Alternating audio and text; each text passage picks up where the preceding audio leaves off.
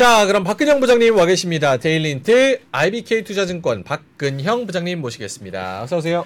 안녕하십니까. 안녕하십니까 부장님. 네. 바로 들어가 볼까요? 네. 코스피는 33.4포인트 상승 출발 보였습니다. 오랜만에 아주 시원한 상승세가 보였죠.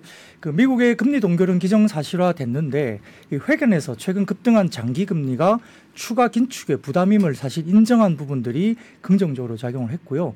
이 대부분의 섹터가 상승 출발한 가운데 태양광과 순수 NCC, 도시가스, LPG, 대형 화장품 등 이런 섹터들은 오히려 이제 하락 출발을 보이기도 했습니다. 근데 이게 왜 중요하냐면 전체적으로 오늘 그 10년물 국채금리가 이제 20bp 이상 빠졌거든요. 거의 4.7% 정도까지 빠졌는데 이게 그 미국의 재무부가 이제 적자 재정을 하고 있는데요. 네. 그러니까 그들이 가지고 있는 돈이 한 8,500억 달러 정도가 됩니다.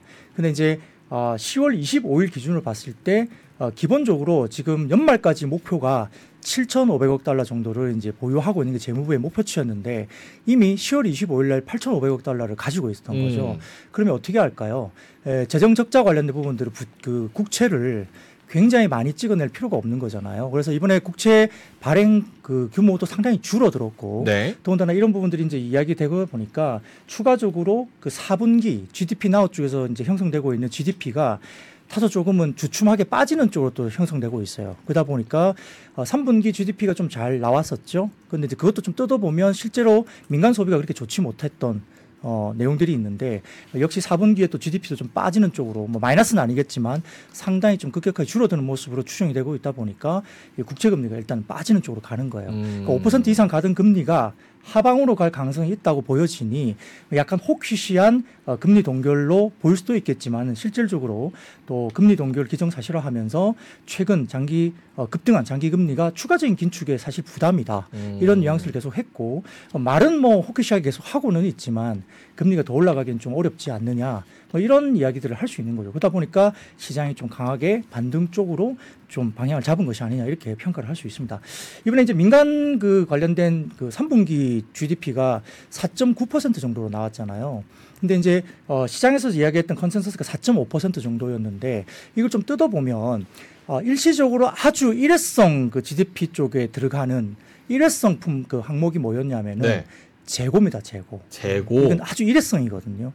근데 이제 4.5% 컨센에서 재고가 어느 정도 영향을 미칠 것인가가 0.2% 정도가 재고가 영향을 미칠 것이라고 가정을 하면서 4.5 정도가 예상이 됐는데 4.9가 나오니까 굉장히 놀랬잖아요. 갑자기 이렇게 뭐 경기가 이렇게 좋아지나? 그러면 뜨거운 경기를 위해서 금리를 굉장히 많이 올려야 되겠다라고 생각을 했지만 실질적으로 4.9가 나오면서 거기에 재고가 영향 미친 영향은 1.3%가 영향을 미친 거죠. 그러면 기존에 재고를 0.2% 정도 추정을 했는데 1.3이 애드업이 되니까 1.1 정도가 추가로 나온 거잖아요. 네. 근데 4.5 컨센에서 4.9가 나왔다고 하더라도 재고를 빼고 나면 실제 민간 소비는 상당히 좀 위축되는 쪽으로 가는 게 보였다는 거죠. 그러니까 명목상의 4.9가 서프라이즈하게 나오지 않았고 실질적으로 내용상 그런 내용들이 나오다 보니까 현재 시장에서 그날 이제 금리도 빠지면서 나왔죠. 그게 이제 10월 말 이야기잖아요. 그때 10월 27일 정도였나요? 그때 이야기거든요.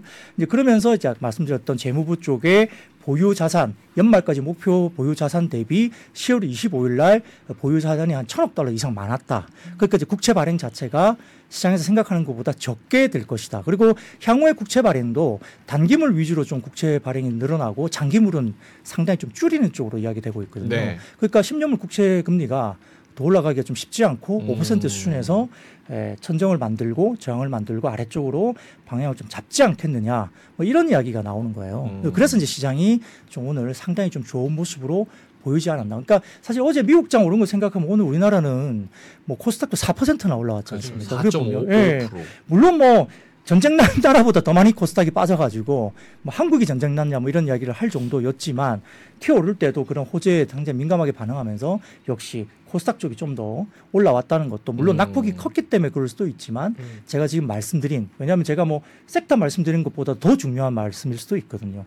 그런 것들이 시장의 지금 매크로적인 이야기를 왜냐하면 이거 끝나고 나면 명앵커가 그래서 바닥인가요? 라고 물을 거기 때문에 제가 그렇죠. 미리 지금 이렇게 답변을 짧게 드립니다. 역시 한 명 하십니다. 네. 한 명의 스텝을 먼저 나간 거죠. 아이고, 알겠습니다. 네.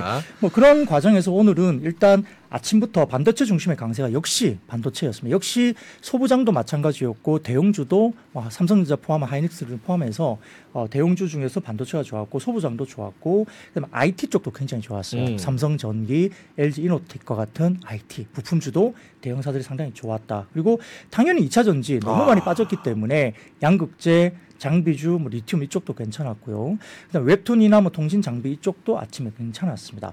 역시 외국인들은 오늘도 반도체 중심의 매수가 집중됐고 8거래일간 순매도로 일관했던 그 외국인이 현선물 매수 전환했고 기간 외국인 동반 현물 매수세가 유입되면서 상당히 좀 강하게 들어왔고요. 장중에 2350포인트 선 정도까지도 코스피가 반등을 시도했습니다만 종가 무릎에는 조금 못 미치고 끝나긴 했습니다. 외국인들은 역시 코스피에서는 전기전자 중심으로 순매수가 들어왔고 화학과 서비스, 철강, 금융은 매도가 나왔고요. 코스닥은 9월 이후로 최대 규모의 외국인들이 순매수가 들어왔습니다. 와. 대부분 업종, 특히 반도체 대량 매수가 특징이고요. 외국인들이. 그리고 기관 같은 경우는 코스피에서 전기전자, 철강, 원주장비 매수가 들어왔고 코스닥에서는 역시 2차전지와 반도체 등의 매수가 들어왔습니다. 업종별로는 철강, 금속, 기계 등 시크릿 업종 강세였고요. 2차전지 밸류체인 반등세가 뚜렷하게 전개되면서 철강은 역시 포스코홀딩스 중심으로 상승세 보였고요. 전기전자 뒤이어서 강세 기록하면서 반도체나 배터리, 셀업체 모두 상승했습니다. 화학도 당연히 수익률 상위권에 위치했겠죠. 반면 이제 최근에 상대적으로 강세를 보였던 보험이라든지 음식료품 이쪽은 소폭 조정이 나왔고요. 코스닥은 외국인과 기관 자금 유입되면서 4%대 급등세가 나왔고 전기전자, 반도체, IT 하드웨어 등 핵심 업종들이 큰 폭 상승하면서 지수 강세 주도했고요. 역시 그동안 가장 부진했던 2차전지 소재주가 급반등세가 나왔다는 것이 특징으로 볼 수 있겠습니다. 오늘 에코프로비엠 15% 올라가더라. 깜짝 놀랐죠. 와, 네. 대단합니다, 진짜. 자, 그러면 요거 한번 가보죠. 아이폰 15 디스플레이 출하량 호조 전망 속에서 디스플레이 업계 4분기 최대 실적 전망 등의 부품주 OLED 상승입니다. 네, 뭐 오늘 같은 날 역시 또 뭐 반도체나 2차전지 이야기하면 또 반도체나 2차전지 너무 이제 중복된 이야기들이 많기 때문에 그 부분은 사실 좀 좋았던 섹터이긴 하지만 좀 뺐고요. 네. 실제 지금 아이폰 이야기 나오면서 중국에서 이제 화웨이나 이런 폰들이 굉장히 약진하면서 아이폰이 좀 덜 팔리는 거 아니냐 이런 이야기가 있긴 합니다만 KB증권에서는 보고서를 통해서 아이폰 15 디스플레이 출하량이 호조를 보일 것으로 평가를 했습니다. 이 시장조사기관인 DSCC에 따르면 최근 4개월간 아이폰 15 디스플레이 패널 출하량이 이 전작 아이폰 14 대비 24%나 증가하고 있고 최상위 모델인 아이폰 15 프로와 프로 맥스 출하 비중이 전체의 61% 차지합니다. 그러니까 우리나라 같은 경우는 프로나 프로 맥스의 상위 버전이 많이 팔리면 좋습니다. 왜냐하면 대부분의 부품들이 그쪽으로 포커스가 맞춰져 있는 거거든요. 하이엔드 쪽. 그렇죠. 그래서 부품단에 하이엔드 쪽의 부품이 굉장히 집중되면 우리는 부품사들 굉장히 좀 주목을 받을 수밖에 없고요. 애플이 9월 중국 판매 부진에도 불구하고 4분기 연말 성수기 판매 호조를 전망하고 있기 때문에 상당히 좋아질 수 있다 보는 것 같고 이 4분기 아이폰 15 프로와 프로맥스 출하량은 전분기 대비 3분기 대비 3.5배 정도 증가한 4,200만 대 정도를 예상한다고 합니다. 오. LG 디스플레이가 70% 정도 차지하고 있고 삼성 디스플레이가 30% 정도 추정이 된다 보고 있고 물량 기준으로는 3분기 대비 3,000만 대를 증가할 것으로 추정을 합니다. 특히 10월부터 부품 공급 차질이 해소되면서 프로 중심의 수요 쏠림 현상이 가속화되고 있기 때문에 애플은 고가 모델인 프로 시리즈 중심의 4분기 생산 계획을 유지하고 있다. 이렇게 나오는 것 같고 그러니까 아이폰이 네. 이렇게 프로랑 프로맥스처럼 하이엔드 쪽이 더 많이 예전보다 많이 팔린다는 거예요? 그렇죠.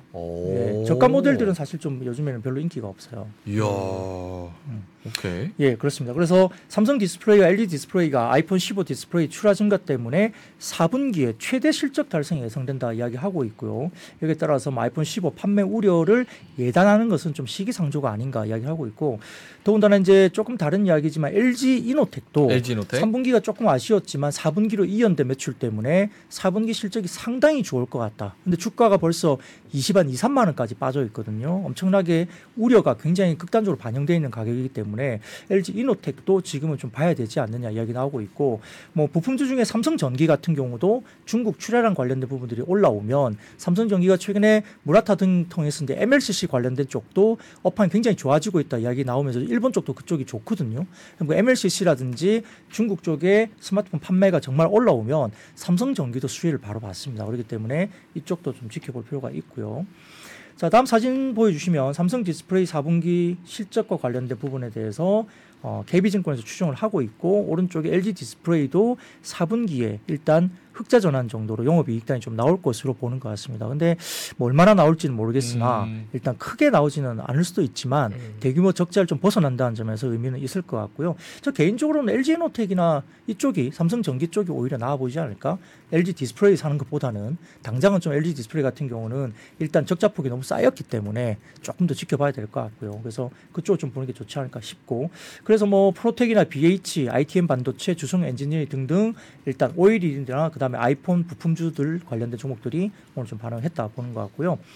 그다음 사진 띄워주시면 CNBC 기사 헤드라인입니다. 뭐 퀄컴 관련된 이슈인데 미디어텍 같은 경우도 그렇기도 하지만 퀄컴도 스마트폰 수요 회복을 확인했다라고 이제 발표를 했습니다. 실적 발표하면서. 그래서 미디어텍 같은 경우는 재고의 정상화를 최근에 언급하고 있기 때문에 퀄컴은 또 시간에서 꽤 올랐거든요. 그래서 이런 부분들도 일단은 퀄컴이나 미디어텍 등과 같은 IT 회사들이 상당히 좀 정상화되는 수요라든지 수요 회복에 대한 이슈를 공식적으로 발표를 하고 있고, 중국 스마트폰 시장 관련된 매출이 3분기 대비 4분기가 약 35% 성장할 것으로 또 추정을 하고 있습니다. 그게 뭐 중국 로컬 업체가 좋을 수도 있고 애플단의 수요가 또 올라오면서 그럴 수도 있고요. 중국 시장 자체가 매출이 일단 3분기 대비 4분기가 35% 정도 성장한다 이렇게 보는 것 같고, 스마트폰 회사들의 재고 소진이 거의 이루어졌으며 프레쉬 오더가 시작되고 있다. 이거는 뭐 새로운 신규 수요 오더가 나온다는 이야기니까 긍정적이죠. 이런 부분들을 보면서 IT 부품이나 뭐 대형수들 이렇게 반도체뿐만 아니라 IT 쪽으로도 좀 수급이 최근에 좀 약간 들어오기 시작하는 것도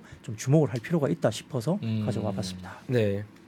근데 이렇게 뭐 핸드폰 잘 팔린다 그래가지고 저런 그래프 보고 이런 거는 좋은 것 같은데 지금 뭐 비전 프로가 곧 나오고 핸드폰 판매, 스마트폰 판매가 둔화된다 이런 전체의 큰 파도 속에서 이런 거가 괜찮아요? 사실 디스플레이 업종은 과거에 비하면 사실은 성장 속도는 한계가 있긴 한 것 같아요. 네. 왜냐하면 우리가 대부분 그 스마트나 태블릿 다 가지고 있잖아요. 근데 거기에 대한 성장에 대한 기대가 사실 과거에 비해서는 저는 조금 네. 물론 이제 과거에 비해서 안 좋았던 상황에서 조금 좋아지는 건 맞는 것 같은데 네. 개인적으로 어느 정도 짧은 이슈가 아닐까 생각하고 있습니다. 부장님은 어떠세요? 참고로 이제 말씀하셨던 이제 IT 쪽의 스마트폰 하드웨어는 사실은 지금 이제 레드오션 쪽으로 넘어간 거죠. 그리고 우리가 뭐 폰을 바꾸는 어떤 교체 주기도 하드웨어적인 혁명이 그렇게 뚜렷하지 않은 점에서는 조금 늦어지잖아요. 폰도 오래 쓰기 시작하고 그런 부분들이 이제 판매량에 대한 제한을 주는 것 같고요. 스마트폰 중에 갤럭시도 다음은 티타늄을 쓴다고 합니다. 그러다 보니까 이제 중국 관련된 뭐 부품주들이 이야기되지만 국내 같은 경우에는 티타늄 가운데 KH바텍이 갤럭시의 새로운 모델의 티타늄 모델과 관련된 부품주로서 언급이 되고 있어요. KH바텍이. KH바텍은 지금 이제 힌지도 이제 블랙 폴더분 쪽에서 이야기되고 있는데 티타늄 관련된 케이스 쪽도 KH바텍 이야기 나오거든요. 근데 그게 이제 초기 물량이 그렇게 크지 않을 수도 있지만 기존에 그 바깥쪽에 어떤 테두리나 케이스 쪽 관련된 것보다 단가가 한 대여섯 배 정도 비싸대요. 그러니까 KH바텍에 대한 매출단에는 의미가 있을 수 있는 거거든요. 그래서 KH바텍도 이 갤럭시가 티타늄을 이제 어떤 그 적용을 한다는 점에서는 좀 한번 스터디를 해볼 필요가 있다 생각 들고, 그러니까 새로운 것들이 적용되는 쪽 이런 쪽은 좀 지켜볼 필요가 있지 않을까. 네. 그래서 말씀하셨듯이 이제 약간 레드오션에서 결국 이제 새로운 하드웨어를 내는 게 결국은 뭐 우리가 뭐 메타라든지 다른 데는 어떤 비전 프로 예, 그런 것들이 나오면서 하드웨어적인 변화를 계속 줄일 수밖에 없거든요. 제조사 입장에서. 왜냐하면 새로운 영역을 열어야 되니까. 왜냐하면 PC도 결국은 그렇게 넘어오다가 우리가 스마트폰 영역으로 넘어오니까 PC가 죽어버린 거잖아요. 그러니까 이제 지금은 그러면 스마트폰이 조금 이제 풀에 차 있으면 제조사 입장에서는 새로운 하드웨어를 시장에 던지면서 시장을 열어야 되는 거기 때문에 그들의 어떤 요구에 의해서 새로운 하드웨어는 좀 열리는 것이 나올 수밖에 없지 않느냐. 그러면 이제 그 변화 속에 어떤 게 정말 새롭게 진행이 되는지를 네. 한번 눈여겨봐야 되겠죠. 네, 그러니까 IT 부품 쪽 하더라도 조금 하이엔드 쪽, 마진이 좀 많이 남는 쪽 이런 쪽으로 보면 좋을 것 같고요. 자, 그리고 자동차 10월 글로벌 생산 판매 강한 회복 기록 등의 자동차 부품 타이어 오릅니다. 네. 그 도요타 같은 경우도 어제 주가가 상당히 많이 급등했더라고요. 일본 시장에서도. 물론 실적도 당연히 좋았기 때문에. 그런데 좀 아쉬운 것은 이 도요타 오른 만큼 현대기아가 이제 많이 못 오르기도 했지만은 뭐 그래도 이제 좀 전반적으로 봤을 때는 자동차 업체들이 수요에 대한 뭐 피크아웃 우려가 계속 이야기됨에도 불구하고 나름 상당히 견조하게 수요가 나오고 실적도 굉장히 좋게 나오고 있다. 이것도 좀 지켜봐야 되는 것 같은데, 자, 첫 번째 사진 보여주시면은 이 현대차의 미국 시장 전체 MS와 전기차 MS인데 파란색 실선이 미국 완성차 시장의 점유율입니다. 이거는 이제 꾸준하게 뭐 형성이 되고 있죠. 근데 이 핑크인가요? 자줏빛인가요? 네, 붉은 빛의 예, 실선을 보시면 이게 전기차 시장의 MS거든요. 뭐 좀 의미 있게 올라온다는 느낌이 들잖아요. 상당히 좀 한 2%, 3% 정도 머물다가 벌써 뭐 5, 6% 이상 올라오고 있거든요. 그래서 이 전기차 쪽에서의 마켓쉐어를 현대기아가 좀 끌고 간다면 기존에 주던 멀티플보다는 조금 더 높게 받을 수 있지 않을까 그 생각을 가지는 건데, 다만 이제 지금 여러 회사들이 이제 전기차 수요에 대한 이슈는 사실 화두를 던지고 있지 않습니까? 뭐 포드든 GM이든 뭐 다른 회사들도 도요타도 마찬가지고 대부분 다 좀 연기를 하거나 약간 좀 가이던스를 못 주거나 뭐 그런 상황이 나오다 보니까 2차전지 양극재도 그것 때문에 많이 빠진 거였잖아요. 그래서 일단 좀 지켜볼 필요가 있겠지만, 지난번에 한번 말씀드렸지만 남들이 일단 주춤하게 잘 못할 때 만약에 뭐 현대기아가 좀 잘 해준다면, 만약 그렇게 된다면 현대기아도 좀 치고 나갈 수 있는 또 기회로 잡을 수도 있지 않을까 그 생각도 사실 좀 조심스럽게 해봅니다. 더군다나 이제 삼성증권도 보고서를 통해서 현대기아의 10월 글로벌 도매 판매가 각각 9.6%와 7.7% 정도 전년비 상승했다고 밝혔습니다. 그래서 기아 판매가 현대차 대비 좀 약한 것은 노사 협상이 좀 상대적으로 지연된 영향이 있었어요. 그래서 한국 공장의 특근 부재 때문에 영향을 받았다라고 평가를 했습니다. 근데 실제 기아가 지금 현대보다 이제 그 전기차 라인이 좀 적잖아요. 근데도 불구하고 기아가 여러 가지 뭐 마진이라든지 이런 뭐 여러 가지 그런 걸로 봤을 때는 현대하고 기아차의 마진 스프레드가 양에서 음으로 전환했다. 그게 뭐냐면 지난번에 한번 그 차트를 보여준 적이 있는데, 네네. 과거에는 현대가 훨씬 기아보다는 뭐 여러 가지 마진이나 이런 게 상당히 좋은 구조였는데 전기차 모델이 좀 부족한데도 불구하고 최근에는 현대차보다 기아 쪽이 마진 어떤 부분에서 상당히 스코어가 더 좋게 나오고 있다 이야기 드렸잖아요. 그래서 기아 쪽이 좀 더 매력적인 상대적으로 그럴 가능성이 있다라고 말씀드리긴 했습니다만, 일단 10월에 글로벌 도매 판매는 노사 협상 지연에 이어서 이제 기아보다는 현대가 조금 나았다 보이는 거고요. 미국의 리테일 쪽은 현대차가 66,529대였고 기아가 59,164대 정도였는데, 아이오닉 5, 6는 도합 4,218대, 제네시스는 5,724대 정도로 호주를 보였습니다. 그런데 제네시스가 전년 대비 거의 32% 가까이 급증했습니다. 와. 역시 제네시스가 잘 팔리고 있는 거예요. 그러니까 이런 것들도 예를 들어서 뭐 도요타가 뭐 따로 렉서스를 내면서 따로 좀 이제 스케줄을 했듯이 우리도 현대가 아니라 제네시스라는 브랜드로 이제 알려져 있으면서 상당히 좀 약진을 하고 있는 것도 고무적입니다. 자, 다음 사진 보시면 미국의 딜러 재고 추이인데요. 역시 23년 접어들면서 22년에 코로나 때문에 재고가 워낙 줄어들었는데 실제 과거에 코로나 이전 평균치보다는 한참 모자랍니다. 재고가. 뭐 반도체 이슈도 크게 없는데도 불구하고 지금 이렇게 모자라니까 여전히 뭐 수요가 좋은 것인지 아니면 공급이 없는 것인지 봐야 되는데, 결국 뭐 공급이 그렇게 안 되고 있는 것은 아닌 것 같거든요. 반도체 관련된 이슈는 이제는 좀 줄어들었잖아요. 공급 우려가 없었기 때문에 네. 결국은 좀 어느 정도 수요가 계속적으로 좀 받쳐주고 있다는 모습을 역시 재고 수준에서 볼 수도 있습니다. 이제 고금리 영향 누적 때문에 자동차 수요에 대한 불안감이 여전히 있긴 합니다만, 4분기 현대기아의 연중 최대 생산, 최대 판매로 우려가 불식 예상된다고 삼성증권에서는 4분기 수요를 굉장히 좋게 일단 평가를 했습니다. 그래서 네. 4분기도 수요 우려를 굉장히 불식시키는 실적이 나올 것이다 일단 평가를 했거든요. 그래서 이런 부분들이 완성차라든지 부품 업종들이 상당히 좋았던 모습이고요. 자, 그다음 사진 보시면 미국 쪽에서의 이제 10월달 관련된 판매 세일즈 관련인데요. 역시 보시면은 뭐 혼다나 현대기아 등등을 포함한 일본계 업체들도 마찬가지로 나와 있는데, 역시 10월 달은 미국 시장 판매가 전년비 3, 4% 정도 증가할 것으로 시장은 전망을 하고 있고요.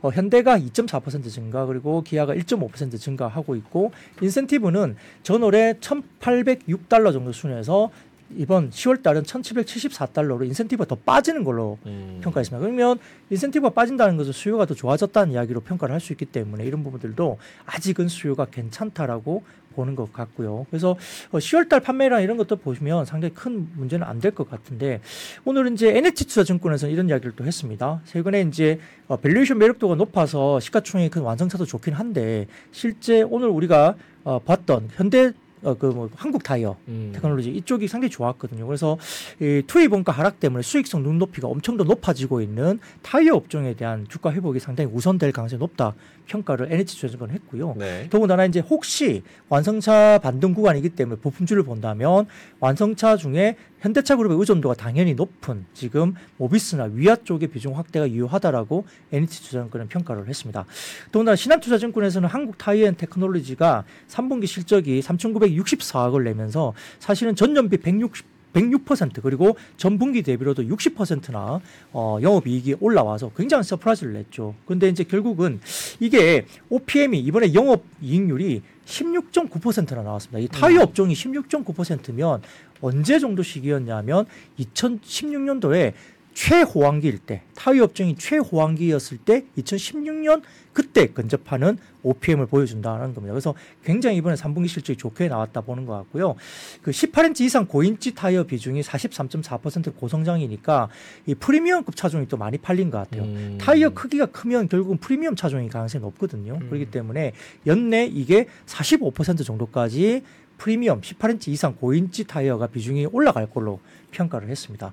그래서 고마진 지역인 유럽향 매출이 윈터 부진에도 올웨더 보강으로 뭐 점유율이 상승되고 있고요. 그리고 결국은 이제 유가 상승 속에 고무 가격 추이가 상당히 안정적입니다. 그러니까 공급처 다변화로 수급도 유리해서 원가율이 빠지거든요. 그러니까 수익성이 상당히 회복되고 있는 거죠. 그래서 아마 타이트한 공급 환경에서 탑티어 업체의 어떤 타이어 업종들의 판가 유지 가능성이 상당히 높다 이야기를 했고요.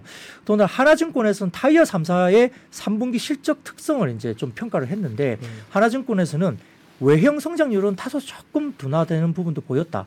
매출액은 한국타이어가 2% 증가했고 넥센타이어는 2% 오히려 마이너스였고요. 금호타이어는 플랫 정도로 봤습니다.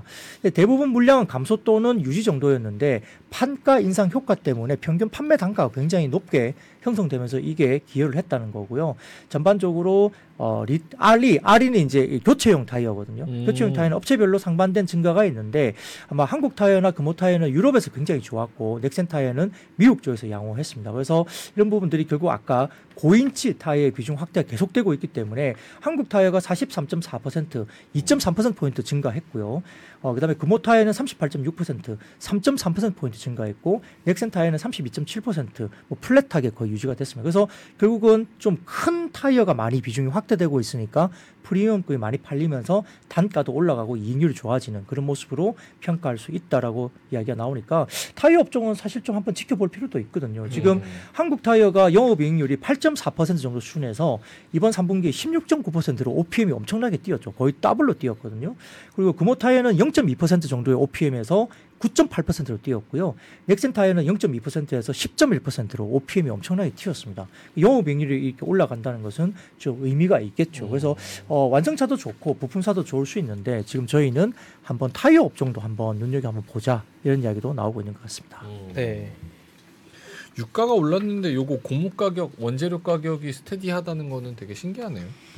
뭐 그렇죠. 합성 고무가 또 아니고 뭐 천연 고무라든지 그다음에 공급처 다변화가 되면 좀 안정적으로 좀 유지가 되고 있다 이렇게 평가를 받는 것 같습니다. 알겠습니다. 자, 화장품으로 넘어가 볼게요. 엘프뷰티, 에스티로더 요 혼조세 나오면서 화장품도 역시나 혼조세였습니다. 예, 참 재밌는 일이 있었거든요.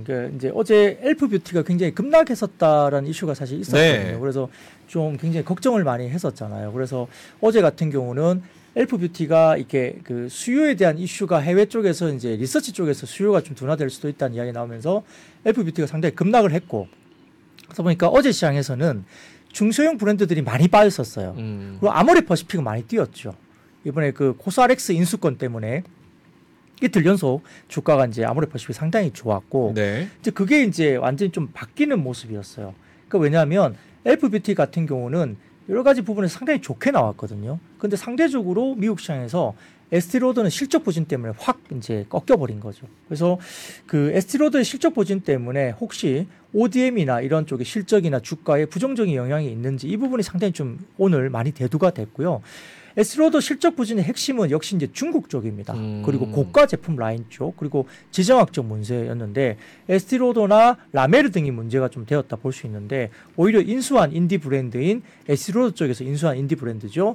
디오디너리, 그다음에 투페이스 등은 상당히 견조했습니다. 그러니까 이게 이야기하는 것은 결국은 화장품도 고가 라인은 좀 상당히 힘들어지고 오. 인디 브랜드 라인이 굉장히 치고 올라오고 있다는 것을 이제 에스티로더에서도 보는 거죠. 근데 전체 에스티로더 실적은 부진했다는 건데 좀 뜯어보면 결국은 인수했던 인디 브랜드는 굉장히 좋았다는 거고요. 오, 재밌네요. 네, 기존의 에스티로더나 라메르 등의 문제가 있었다는 겁니다.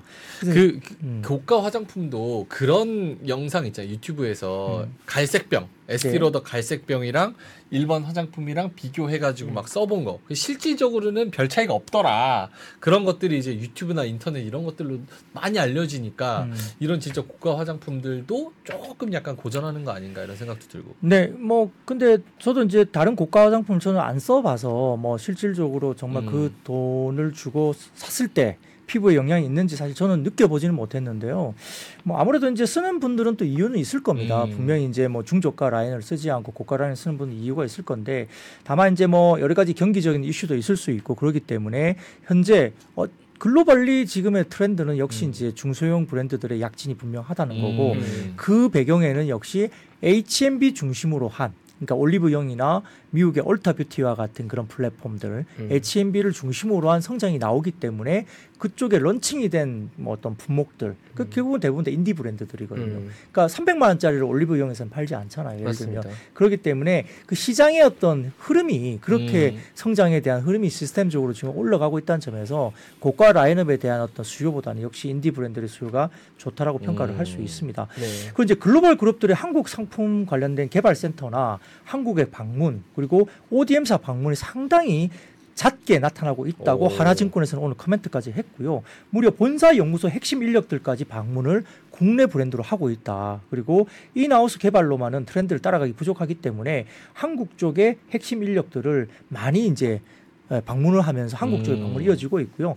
중국과 면세, 고가에 집중하고 있는 기업의 주가 영향은 있을 수는 있겠지만 역시 중저가나 비중국 그런 지역, 특히 미국이나 유럽, 뭐 그다음에 일본 이런 쪽에 관련돼 그리고 ODM 쪽은 오히려 반사 수혜로 생각해야 된다라고 하나증권에서는 장중에 커멘트를 했어요. 그래서 이게 키워드네요. 네, 그래서 대형사는 LG생활건강, 즉시 이제 중국이나 여러 가지 브랜드 리뉴얼 때문에 4분기도 비용이 많이 들 거다. 보수적으로 보아야 되고 아모레퍼시픽은 일회성 비용을 감안해서 다 애드업을 하면 상당히 실적도 나쁘지 않았고 코스알엑스 인수권이 굉장히 모멘텀이 된다라는 부분에서 좀 눈여겨봐야 된다 보는 것 같고요. 다음 사진 보여주시면 그 엘프뷰티 관련된 부분인데 이렇게 관련해서 이제 피스칼, 그러니까 재정 관련된 이번 3분기 실적 관련된 부분에서 나오고 24년 아웃룩 전망치가 나왔거든요. 그래서 대부분 다 상당히 높은 전망치를 냈어요. 그래서 가이던스를 실적 발표도 컨센 상회하는 실적도 나왔지만 가이던스를 굉장히 높게 형성을 했습니다. 그래서 엘프뷰티가 장 종료 후에 약 9%대 급등을 했거든요. 그래서 상당히 좀 이거는 국내 화장품사의 상당히 중요한 이슈예요. 엘프뷰티가 어떤 가이던스를 내냐에 따라서 중요한 이슈인데 일단 고가 브랜드하고 비교해서 대비적으로 중저가 브랜드 위주로 탄탄한 수요를 나타낸다고 봤습니다.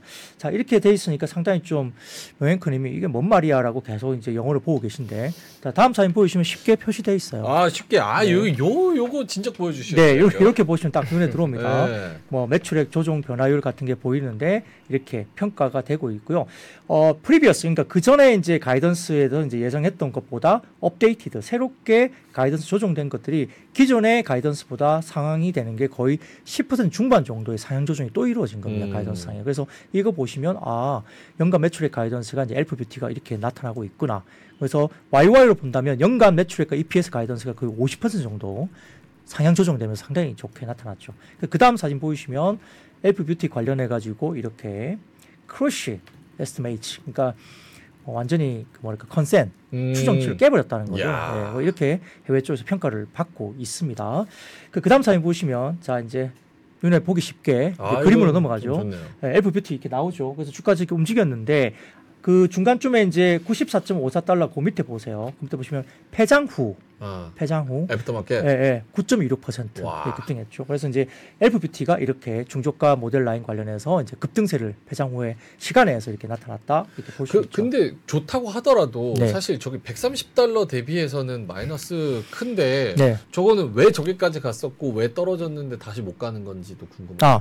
엘프뷰티가 이제 많이 올랐던 건 중저가 라인업들에 대한 이슈 때문에 사실 국내도 이제 인디 브랜드가 많이 올랐죠. 근데 저때 빠졌을 때가 언제냐면은 저거예요. 그 10월 1일 날 학자금 대출 갚는 거 고전 해가지고 이제 10월 1일부터 학자금 대출 갚기 시작하면 중저가 브랜드도 안 팔릴 수 있다라고 우려를 하면서 주가가 오른 상태에서 밸류에이션 부분들에 대한 부분들이 이제 목에 찼다. 이러면서 10월 1일 이후부터는 MZ세대들, 젊은 세대들이 학자금 대출을 갚기 시작하니까 그쪽의 수요가 깨질 수 있다는 우려 때문에 미리 주가가 빠진 거죠. 네, 그러면서 이제 우리나라도 좀 영향을 받으면서 같이 움직였거든요. 근데 역시 3분기 실적을 열어보니까 괜찮았다. 내년 가이던스 굉장히 좋게 줬다는 거고요. 자, 그 다음 사진 보여줄까요? 에스티로더. 네, 거의 19% 가격 급락했죠. 20% 때려 계속 빠지잖아요, 그죠? 아프네요, 진짜. 참사다. 네, 23년 내내 막 저 모습입니다. 에스티로더, 그죠? 그러니까 이게 확실히 다르죠. 엘프뷰티하고 에스티로더의 움직임이, 그죠? 그리고 다음 사진 보시면 또 로레알하고 에스티로더도 달라요. 오, 어떻게 다르죠? 로레알은 저렇게 막 성장을 하고 있죠. 또. 로레알이 싸요? 뭐 브랜드가 좀 에스티로더보다도 조금 더 그래요. 예. 그래서 에스티로더는 상당히 좀 이렇게 마이너스 이렇게 역성장을 하고 있고 완전 예, 로레알은 그래도 이렇게 10% 정도의 성장을 하고 있죠. 로레알 뭐 있지? 그래서 뭐 이런 분위기로 가고 있는 것 같습니다. 그래서 근데 이제 이건 있는 것 같아요. 역시나 이제 엘프뷰티가 제품군의 가격대가 어느 정도냐면 $5 미만이에요. 그러니까 초저가. 예. 엘프의 제품군의 가격대는 $5 미만 수준입니다. 근데 이제 우리가 말하는 메스 브랜드는 한 $9 미만 정도까지 조금 더 올라오거든요. 그러니까 한 $10,000, 뭐 12,000원 이 정도까지 브랜드가 돼 있고 엘프뷰티 같은 경우는 한 5,000원, 6,000원 요 밑으로 팔리는 거죠. 초저가 모델이에요. 그러니까 그것도 좀 달라요. 국내 브랜드 인디가 뭐 5,000원 밑으로 파는 게 별로 없죠. 그렇죠. 그리고 뭐 10,000원, 20,000원 요 정도 구간이니까. 그래서 메스 브랜드가 조금 더 다르기도 한데 여튼간에 이제 오늘 시장에서도 아침에 보면 다른 브랜드들 그리고 ODM사도 주가들이 좋았는데 아침에는 아모레퍼시픽하고 LG생활건강 빠졌거든요. 장이 급등하는데. 그런 차이를 제가 오늘 설명드리기 위해서 이렇게 뷰티 쪽도 좀 설명을 드려봤습니다. 그러니까 뭐 그 외에도 너무 좋았던 섹터들이 많았는데 약간 특징이 이런 쪽에서 화장품 쪽에서 확실하게 나타났다.